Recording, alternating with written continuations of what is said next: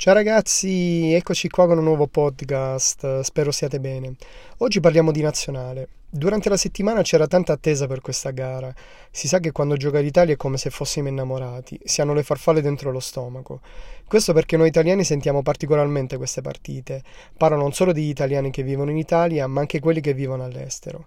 Chi mi conosce sa che ho viaggiato molto e vivendo all'estero posso dire davvero che noi italiani quando gioca la nazionale lasciamo stare tutto. Famiglia, lavoro, impegni. Se abbiamo qualche impegno quel giorno in particolare lo spostiamo per un altro giorno. Perché dobbiamo vedere la partita a tutti i costi. È sempre un'emozione particolare vedere giocare a nazionale e non oso immaginare come si sentono i giocatori quando sai che 60 milioni di italiani o più ti stanno guardando da tutto il mondo. Ci vuole fegato e tanta concentrazione, come la partita disputata dall'Italia contro contro l'Armenia. È stata una partita difficile quella che si è giocata allo stadio Vazgen Sargian, dove si è giocata la gara Armenia-Italia. L'Armenia ci ha fatto capire che non esistono più partite semplici, si pensava che si potesse vincere in scioltezza, invece non è stato così.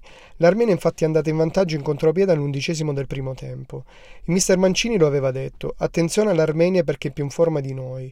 D'altronde alcuni giocatori sono a quasi metà campionato. Molto nervoso nel secondo tempo il mister Mancini, dove la nostra Italia con un uomo in più non riusciva a concretizzare il risultato, lo abbiamo visto molte volte chiamare in panchina dei giocatori per dare istruzioni. Belotti trascinatore, il vero attaccante dell'Italia che mancava da tanto tempo. Ha ritrovato fiducia. Doppietta per lui che poteva diventare tripletta se non gli fosse stato annullato un gol regolarissimo.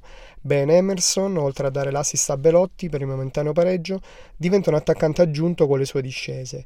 Buonissima prestazione di Pellegrini che entra subito nel gioco e va anche in gol. Malissimo Chiesa e Barella. Chiesa si fa notare solo per l'assist a Belotti, che sbaglia in modo clamoroso l'aggancio della palla davanti alla porta. Record per questa Italia di Mancini, sesta vittoria consecutiva, non succedeva da 11 anni, da quando nella panchina della nostra nazionale c'era il mister Donadoni.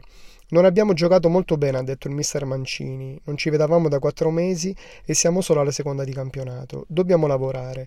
Non abbiamo iniziato bene, ma dopo ci siamo ripresi e potevamo chiudere il primo tempo in vantaggio. La loro espulsione non ci ha favoriti, anzi, con dieci uomini l'Armena si è chiusa. Non c'erano spazi. Sarebbe stato meglio giocare 11 contro 11. Non siamo nella forma perfetta. In ogni caso, quello che conta è vincere e lo abbiamo fatto, conquistando tre punti importanti. Verratti che con il giallo non ci sarà nella gara di domenica verrà sostituito da Sensi.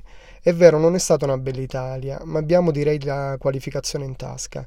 Fino ad ora siamo a punteggio pieno. Vedremo domenica cosa succederà contro la Finlandia. Con questo ragazzi vi saluto e vi do appuntamento domani con un nuovo episodio podcast. Ciao!